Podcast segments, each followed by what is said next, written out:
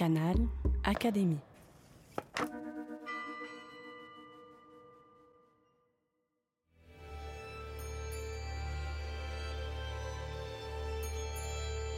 L'entretien de la semaine.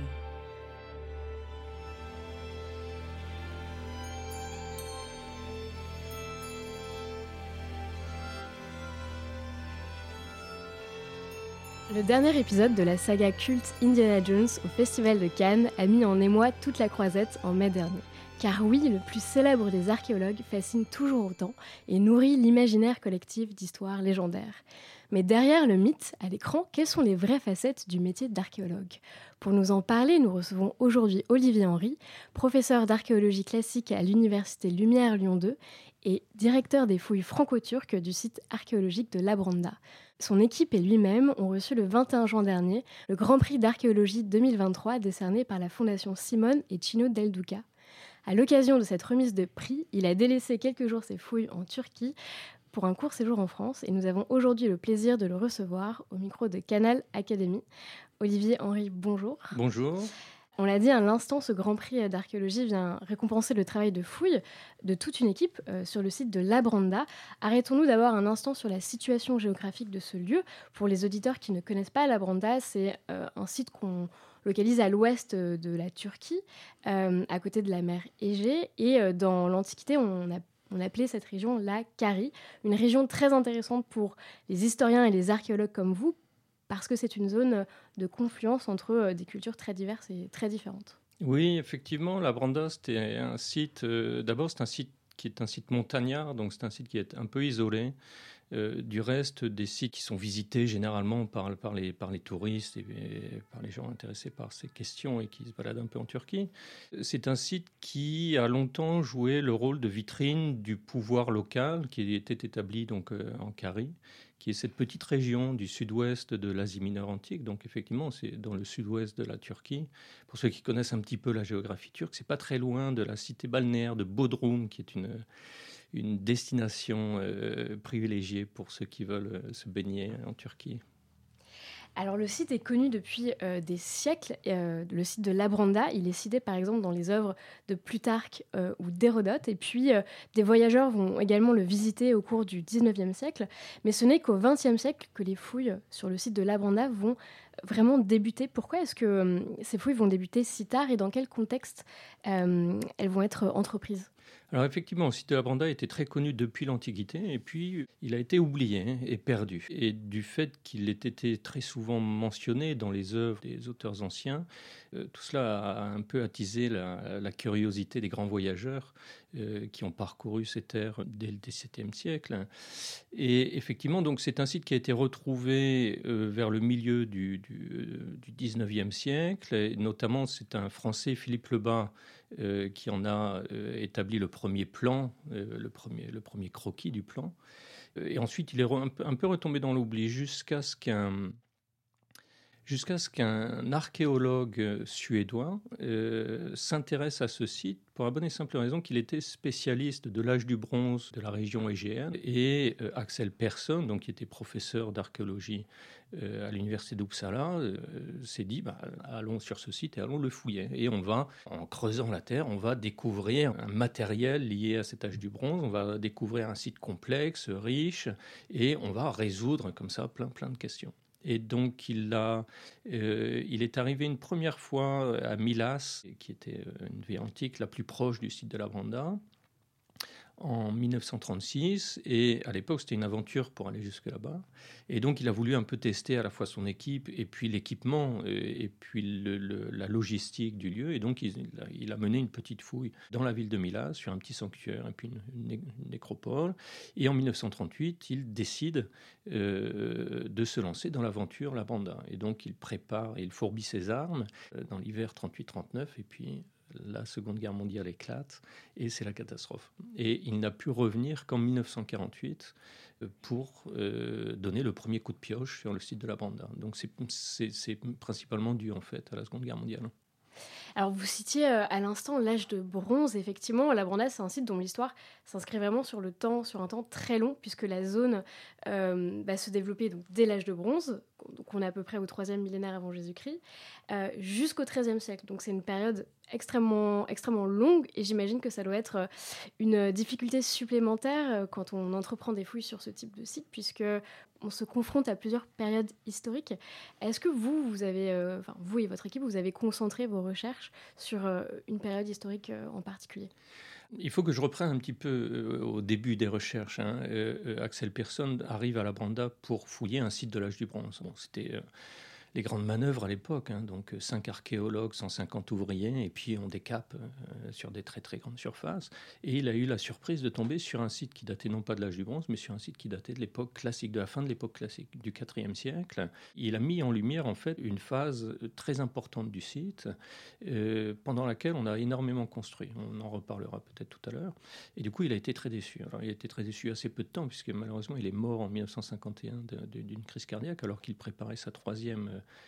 euh, opération archéologique. Et de ce fait, il y a eu un intérêt qui a euh, un, peu, un peu baissé sur le site de la Banda, puisque les gens souhaitaient y aller surtout pour travailler sur l'âge du bronze. Alors, le site, les recherches ont été reprises plus tard euh, et elles se sont concentrées justement sur cet apex du site du IVe siècle. Et on a beaucoup, beaucoup travaillé, enfin, l'Université d'Uppsala a en particulier beaucoup travaillé sur cette phase très importante du site et sur deux personnalités principales qui étaient les, patrons de ce site, qui étaient à la fois Mosol et son frère Idrius. On en reparlera encore une fois peut-être plus tard. Vous avez raison, c'est un site qui s'inscrit sur la très longue durée. Nos recherches ont prouvé euh, la présence d'une toute première occupation tout début de l'âge du bronze, donc on est euh, cinq millénaires avant notre ère, et euh, qui perdure avec des hiatus jusqu'au XIIIe siècle après Jésus-Christ. Donc vous voyez, c'est un temps très très long. Alors effectivement c'est difficile, mais c'est d'autant plus excitant parce qu'on a la possibilité de travailler de manière diachronique, c'est-à-dire qu'on va voir un site évoluer sur le temps. On va voir euh, s'exprimer différents courants culturels, on va voir évoluer les, les habitudes de ces personnes-là, l'architecture, euh, l'occupation du sol, on va voir aussi comment on va s'organiser le quadrillage du territoire qui entoure ce, site sur le temps très très long. Et ça, c'est très très excitant. Alors c'est vrai que ça ajoute un petit peu de complexité à la recherche, mais je suis soucieux euh, de ne laisser aucune phase chronologique euh, à part. Il n'y a pas de, certaines périodes qui ont laissé plus de traces, plus Ah si, si, si. Quand, le, alors, la Branda, c'est un site qui est précieux parce que vous savez, quand vous visitez un site archéologique, la plupart des choses que vous voyez datent principalement de la dernière phase d'occupation du site. La Branda étant un site euh, de montagne, construit sur euh, des terrasses relativement étroites, et au IVe siècle, ces terrasses ont été peuplées de bâtiments très importants, et donc l'occupation du site a fait qu'il était très difficile d'ajouter ou de transformer ces bâtiments. Et donc quand vous arrivez à la Branda, 80% de ce que vous voyez date de cette grande période du IVe siècle avant Jésus-Christ. Donc cette période du IVe siècle, est très très importante, elle est vraiment centrale. Mais on voit quand même s'exprimer euh, d'autres choses après euh, cette période importante. Alors pendant ce temps très long, il y a beaucoup d'aspects civilisationnels à étudier. Et vous, Olivier Henry, vous euh, vous, intéressez à plusieurs sujets. J'ai noté parmi eux les rites mortuaires, par exemple, les interactions entre les vivants et les morts pendant, pendant ces périodes-là. Comment est-ce que vous choisissez ces sujets de recherche et qu'est-ce qui, qu'est-ce qui vous ont appris? Ah, oh, c'est une, oui, c'est une vaste question. Comment est-ce qu'on choisit? Je, crois qu'il y a un mélange d'intérêt personnel et d'opportunités, en fait. La première fois que je suis venu en Turquie, c'était, euh, j'étais bien jeune et je travaillais comme archéologue à Bordeaux. J'attendais les six derniers mois pour, pour reprendre l'université. Je devais faire à l'époque ce qu'on appelait un DEA. Un jour, mon ancien patron vient me voir. Il me dit Ah, mais Olivier, est-ce que vous connaissez un certain professeur de bord de l'université de Bordeaux qui était quelqu'un de très très connu, bien sûr, à l'université? Il me dit Alors, je lui dis oui, bien sûr, je connais très très bien. Et euh, il me dit, bah, il cherche quelqu'un, un archéologue, pour aller travailler en Turquie. Est-ce que ça vous intéresse? Donc, ni une ni deux, je, je, cours jusqu'à son bureau. Euh, euh, on se met d'accord et donc il me prend dans ses bagages. C'était en 1998. Et nous travaillons euh, sur un site euh, intéressant qui s'appelait Orthosia. Et nous travaillons principalement en fait sur le cœur de cette ville antique qui était gigantesque, euh, totalement inconnue, encore jamais publiée, mais très très bien conservée, pendant deux semaines. Et au début de la troisième semaine, il me dit Olivier, vous n'avez vu de, de, ce site que l'Agora, prenez votre sac à dos, allez vous balader. On a une semaine, allez vous balader. Regarder un petit peu ce qui se passe autour. Et donc, je prends mon sac à dos, une bouteille d'eau, et je commence à marcher dans, le, le maquis. C'était euh, c'était un peu sauvage et je tombe au milieu de la nécropole. Euh, je me suis un peu pris pour Indiana Jones. Vous avez débuté l'émission en parlant d'Indiana Jones euh, parce que c'était absolument extraordinaire de voir des tombes monumentales, euh, enfin des, choses qui en France feraient la une des journaux, mais là nombreuses et totalement inconnues, jamais même photographiées par quiconque. Et je me souviens en particulier d'un bosquet comme ça de, de chênes verts, d'où dépassait un angle de mur et en écartant comme ça les chênes je vois un trou dans le sol. Et euh, alors à l'époque, on n'avait pas de téléphone portable, donc j'avais pas de lumière ni rien du tout. Et donc j'ose euh, pénétrer dans cette cavité. Je me retrouve dans une tombe, dans une chambre funéraire avec trois sarcophages. Alors bon, la tombe avait été pillée bien sûr depuis probablement mm. très très longtemps. Mais voilà, je me retrouvais au milieu voilà de, de, ce, de ce domaine funéraire et j'ai trouvé ça absolument extraordinaire. Je, voilà, je trouvais ça fantastique. Et donc, je, rentre en courant à plat ventre euh, euh, voir euh, mon professeur et je lui dis fantastique, fantastique, etc. Quand est-ce qu'on commence à travailler sur un nécropole? Il me dit mais on ne travaillera jamais sur un nécropole. Le programme se termine là cette année. les financements sont bouclés. voilà, c'est pas prévu. Oh, donc c'était difficile à, a accepté et il m'a dit écoutez, on a vraiment bien travaillé sur cette agora, on a à peu près compris le système. Si ça vous intéresse, partez donc. Il nous reste encore six jours. Ben, voilà, vous partez le matin avec vos sacs à dos, vous revenez le soir, vous me faites l'étude, une étude euh, de la nécropole, et puis en rentrant à Bordeaux, on fait le point. Donc, euh, c'est ce que j'ai fait. Et en rentrant à Bordeaux, euh, j'ai donc euh, rédigé un rapport qui lui a plu et je lui ai demandé si ça l'intéressait que moi je m'investisse sur ces questions-là, ces questions du funéraire, dans cette région-là, qui m'avait complètement séduite. C'est ainsi que j'ai entamé donc un DEA, puis une thèse de doctorat sur le monde funéraire.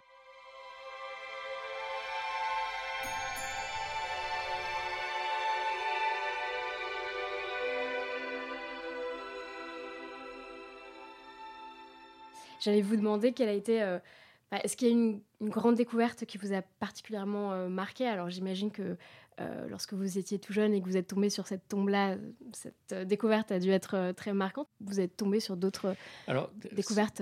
C'est marrant parce que en fait, ça dépend de ce qu'on cherche et ça dépend de l'intérêt du moment. Je vous prends deux exemples distincts et qui, pour moi, ont exactement la même valeur. une fois, je travaillais, donc j'étais à la Branda, je travaillais sur, sur, sur, sur la nécropole, donc une nécropole qui est complètement pillée. Hein.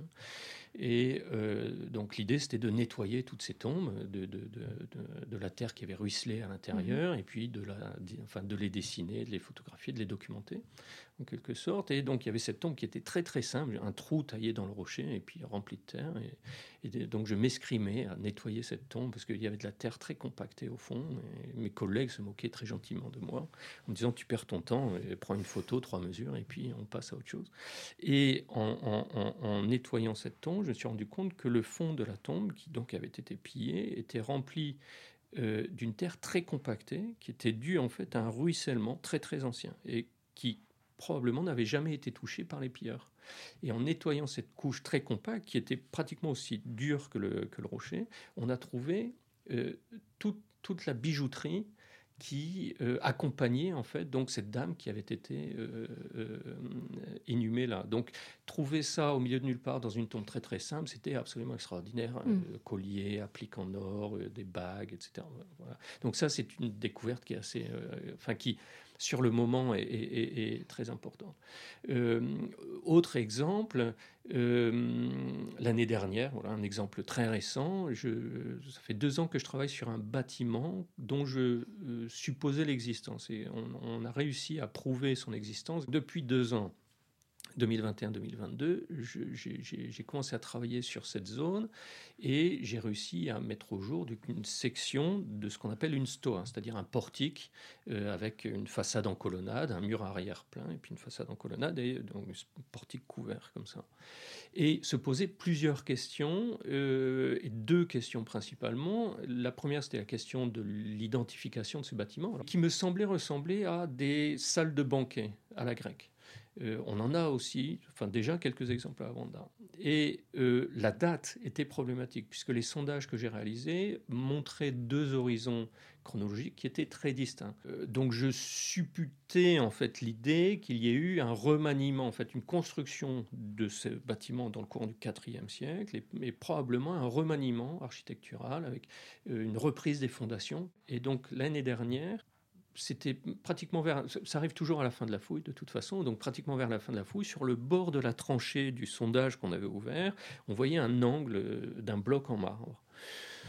Et un de mes étudiants me dit ah, euh, c'est quand même dommage ce bloc en marbre, on va pas le laisser là comme ça jusqu'à l'année prochaine, euh, ce serait bien de voir. Ce donc, ok, donc on a très légèrement élargi le, le, bord de la tranchée, on a sorti ce bloc en marbre, et sur ce bloc en marbre, on a trouvé une inscription qui nous dit Moi, Mosol, fils des Catonos, j'ai construit ces andrones et les ai offerts à Zeus Labrandos. Donc non seulement on a la date, puisque c'est Mosol qui a construit, donc on a, des dates très précises pour Mosol, et on a l'identification, puisqu'il nous dit j'ai construit ces andrones. Donc les, les sont des salles de banquet. Et donc ça, c'était absolument extraordinaire. Donc vous voyez des choses qui peuvent varier. Euh, c'est vrai, c'est la manière dont vous avez attaqué l'émission. Quand on pense à l'archéologie et, au métier de l'archéologue, on voit surtout Indiana Jones. Indiana Jones est tout sauf un archéologue, c'est un chasseur de trésors. Nous, ça nous intéresse de trouver une inscription, non pas pour sa valeur marchande, mais pour sa valeur historique. Euh, et quand je parlais des bijoux, c'est vrai que ça fait toujours très plaisir de trouver des choses précieuses, etc. Mais ça nous permet de donner un contexte à euh, une situation. Et c'est la raison pour laquelle ces objets-là sont aussi importants, mais pas plus importants qu'un bout de céramique qui va nous permettre de dater la fondation d'un bâtiment important.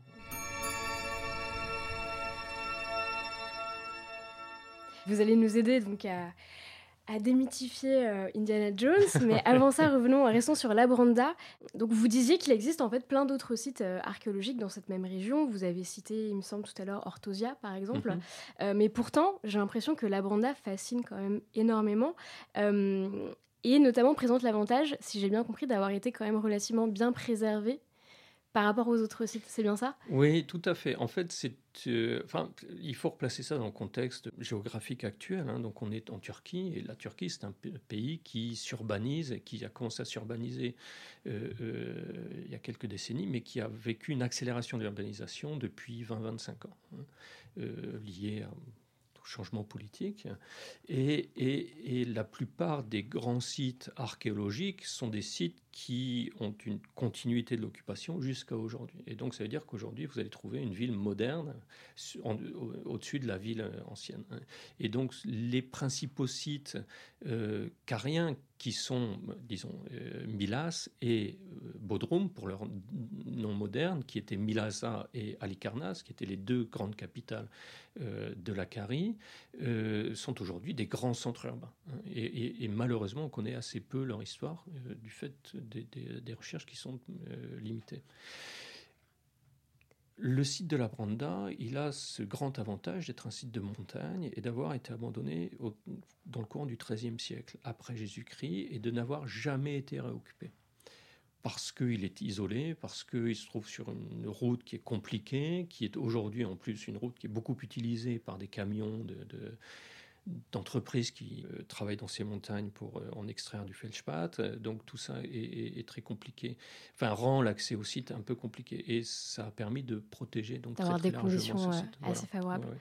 Ça fait 70 ans à peu près que les recherches ont, commencé sur le site de la Branda, mais vous dites que seulement un tiers du site a été vu, étudié. Est-ce que vous espérez pouvoir fouiller l'intégralité du site? Moi, jamais.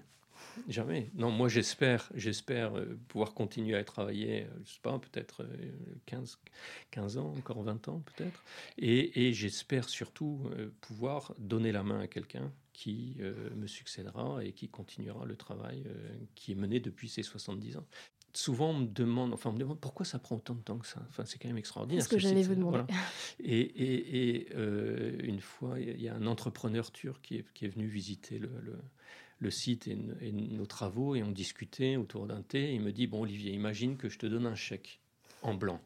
Tu marques la somme que tu veux. Combien de temps il te faut pour finir de, fouiller le site? Et je lui dis Mais si on a plus d'argent, on n'ira pas plus vite. On travaillera encore mieux. On ferait encore plus d'analyses, on travaillerait encore mieux, mais on travaillerait pas forcément plus vite. Euh, il faudrait fouiller 12 mois par an pour travailler plus vite, mais le et c'est ce que nous demandent euh, les autorités turques de travailler plus et plus longtemps, mais ça pose un autre problème, c'est-à-dire que euh, est-ce qu'on fouille un site pour le mettre au jour ou est-ce qu'on fouille un site pour l'étudier? Si on fouille un site pour l'étudier, ça veut dire qu'il faut traiter les données qu'on a récupérées pendant la fouille, il faut les analyser et ensuite il faut les publier. Euh, une fouille qui n'est pas publiée, c'est une fouille qui ne sert à rien. rien. Euh, et c'est pour ça que ça prend du temps. On va y revenir dans quelques instants, mais d'abord, euh, quelques mots sur votre profession d'archéologue. On le disait euh, tout à l'heure, c'est une profession qui fascine énormément, mais qui est en réalité assez mal connue du grand public. Comment vous, vous avez décidé de vous lancer dans cette euh, carrière? Est-ce que vous avez eu des modèles, des figures inspirantes qui vous auraient conduit à embrasser cette, euh, cette carrière? Je crois que comme tout euh, jeune garçon, enfin je crois que je ne suis pas le seul à avoir commencé à, creuser dans le fond de mon jardin quand j'avais 7 ou 8 ans pour essayer de trouver des trésors. Euh, mais ça, ça, ça m'est passé assez rapidement. Je dirais que ma carrière, c'est une suite de concours de circonstances et d'opportunités qu'on saisit ou qu'on décide de ne pas saisir. Euh, J'avais une formation scientifique et j'ai en fait j'ai pas du tout euh, étudié au départ ni l'histoire ni l'archéologie. J'ai étudié les mathématiques. J'ai fait deux ans de mathématiques à l'université. A priori euh, assez éloigné. Voilà, assez éloigné quand même des, des, des, des, euh, des sciences humaines et sociales. Et même si j'ai toujours aimé, je continue à beaucoup aimer les mathématiques, je me suis rendu compte quand même au bout de deux ans que euh, je ne souhaitais plus en faire ma vie, ni, ni l'intégralité de mon activité professionnelle. Donc je cherchais à faire autre chose et c'est un ami euh, qui m'a convaincu de m'inscrire euh, en fac d'histoire. Alors que, a priori, c'était pas un domaine du tout qui m'intéressait enfin, c'était mon meilleur ami qui me connaissait très très bien. Il m'a dit si si, moi je te connais, tu vas voir, tu vas adorer. Et effectivement, j'ai trouvé ça absolument extraordinaire et passionnant. Donc c'est plus une heureuse recommandation plutôt qu'une vocation voilà. absolue. Oui, oui, oui, oui, oui. Non, j'aimerais dire, ah, je, depuis que je suis tout petit, j'ai toujours voulu être archéologue. Non, c'est pas vrai.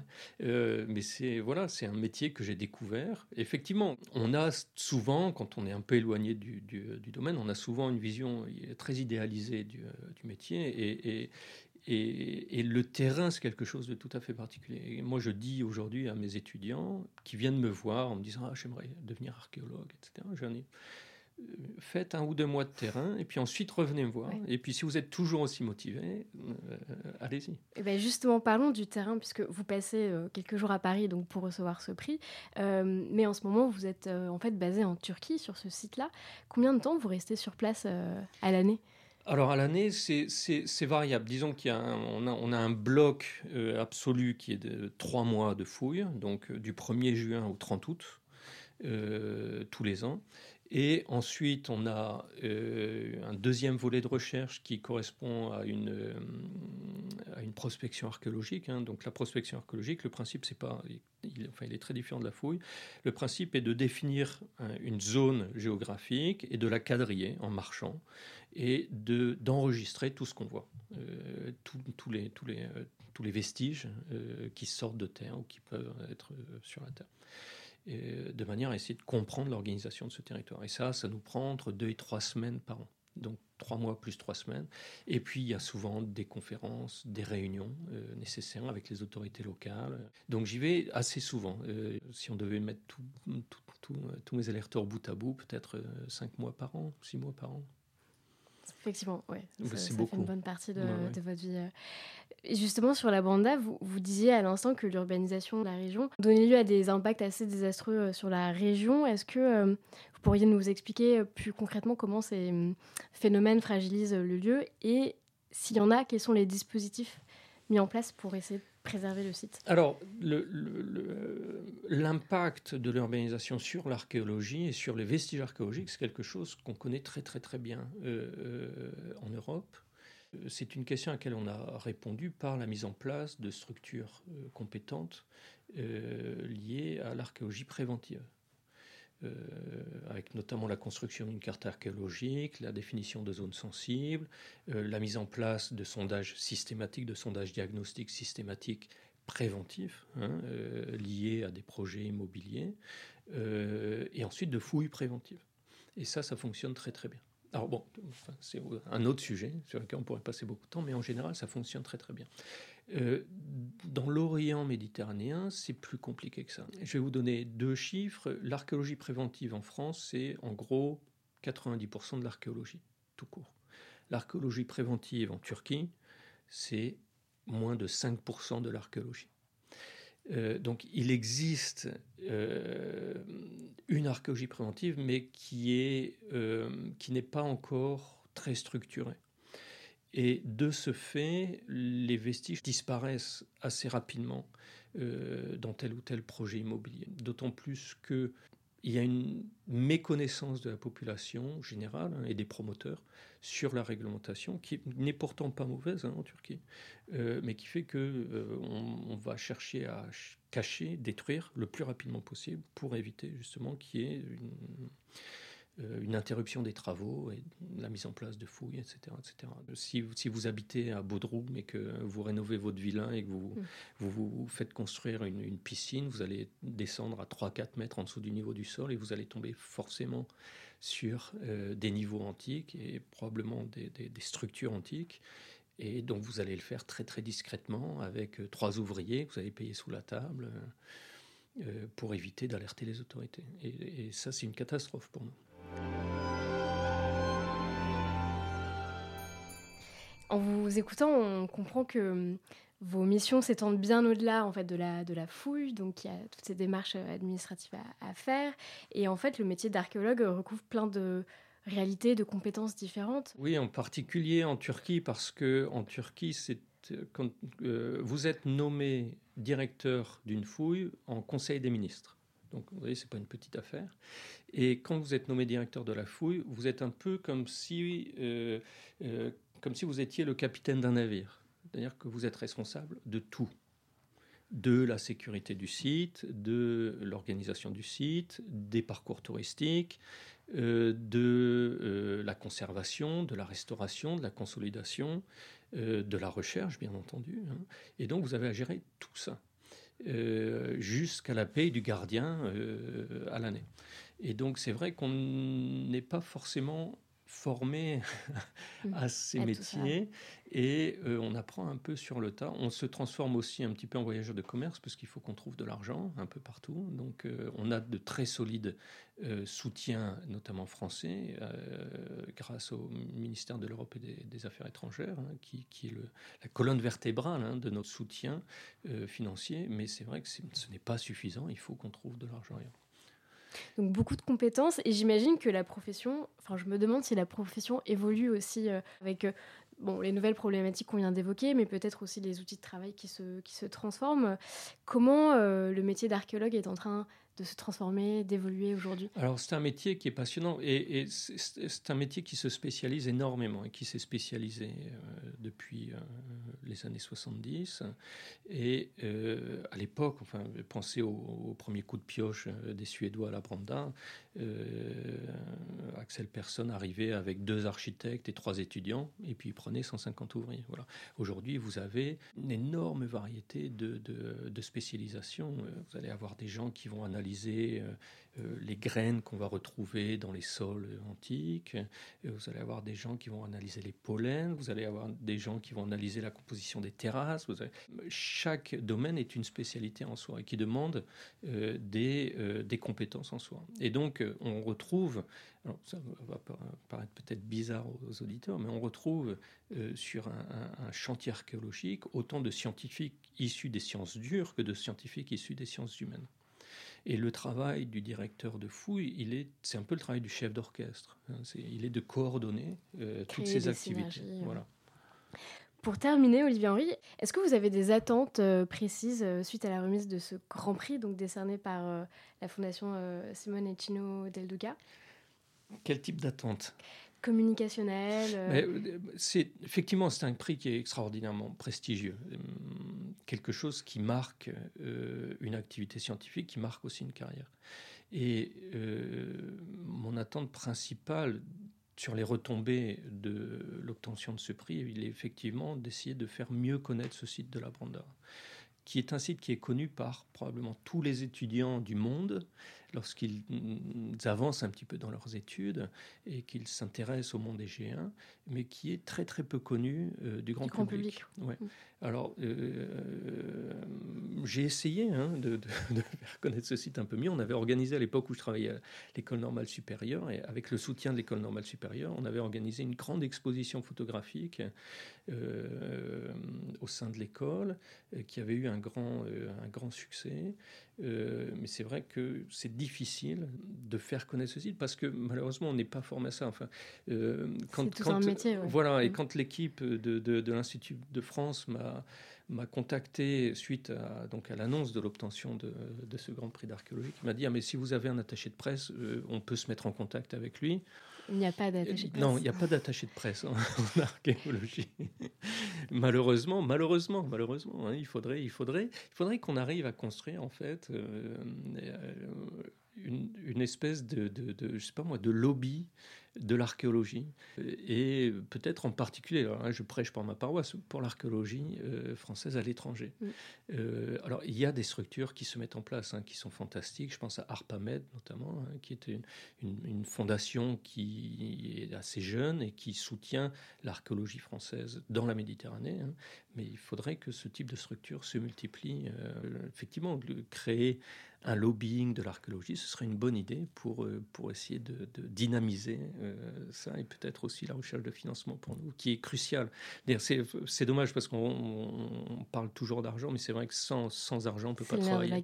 Mm. Et, et, quand vous comparez un budget d'une fouille, on parlait de fouille préventive, un budget d'un mois de fouille préventive en France, avec disons 60 intervenants, euh, et un mois de fouille en Turquie avec autant d'intervenants, euh, bizarrement, ça coûte enfin, le budget de la fouille préventive en France, il est dix fois, mais c'est pas une, exagération, il est dix fois supérieur à celui qu'on a pour aller en Turquie. Or, il faut qu'on trouve de la logistique sur place, il faut qu'on prenne des billets d'avion, il faut qu'on prenne des visas de recherche, il faut qu'on achète du matériel sur place, et tout ça coûte énormément plus cher. J'espère que cette émission contribuera un tout petit peu à donner euh, plus de visibilité euh, au, site et à vos recherches. Un grand merci Olivier Henri d'avoir pris le temps de nous expliquer toutes les coulisses de votre métier et du site euh, de Labranda. Un grand bravo à vous et aussi à toute l'équipe derrière vous. Peut-être vous souhaitez dire oui, un mot, bah, vous savez, c'est, ça fait toujours plaisir de, recevoir un prix, mais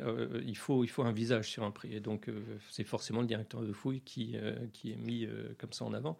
Mais j'ai l'impression d'être à la remise des Oscars. Les gens qui disent oui, mais on a une équipe. Mais effectivement, enfin, on n'est rien sans une équipe. Sans une équipe solide, sans une équipe qui est dédiée, euh, sans une équipe qui est efficace. Et euh, j'ai la chance, j'ai la chance d'avoir une équipe comme ça. Et effectivement, c'est c'est précieux pour notre activité. Et je, je, ne pourrais jamais faire euh, ce que je fais en Turquie si j'avais pas une équipe aussi solide que ça. Et, ce prix, il est le leur euh, avant mm. tout. Moi, je ne fais que coordonner les choses. Je ne suis que le chef d'orchestre. Je ne suis pas le, musicien. Malheureusement, quand je suis devenu directeur des fouilles, je me suis rendu compte qu'on ne fouillait plus quand on est directeur de fouilles. On, ça, on, ne fait que organiser. Des, marches euh, voilà. Donc c'est l'équipe. Voilà, c'est vraiment l'équipe qui, qui c'est grâce à elle qu'on arrive à avancer sérieusement. Bravo à toute l'équipe et à vous pour ces recherches. Merci. Merci.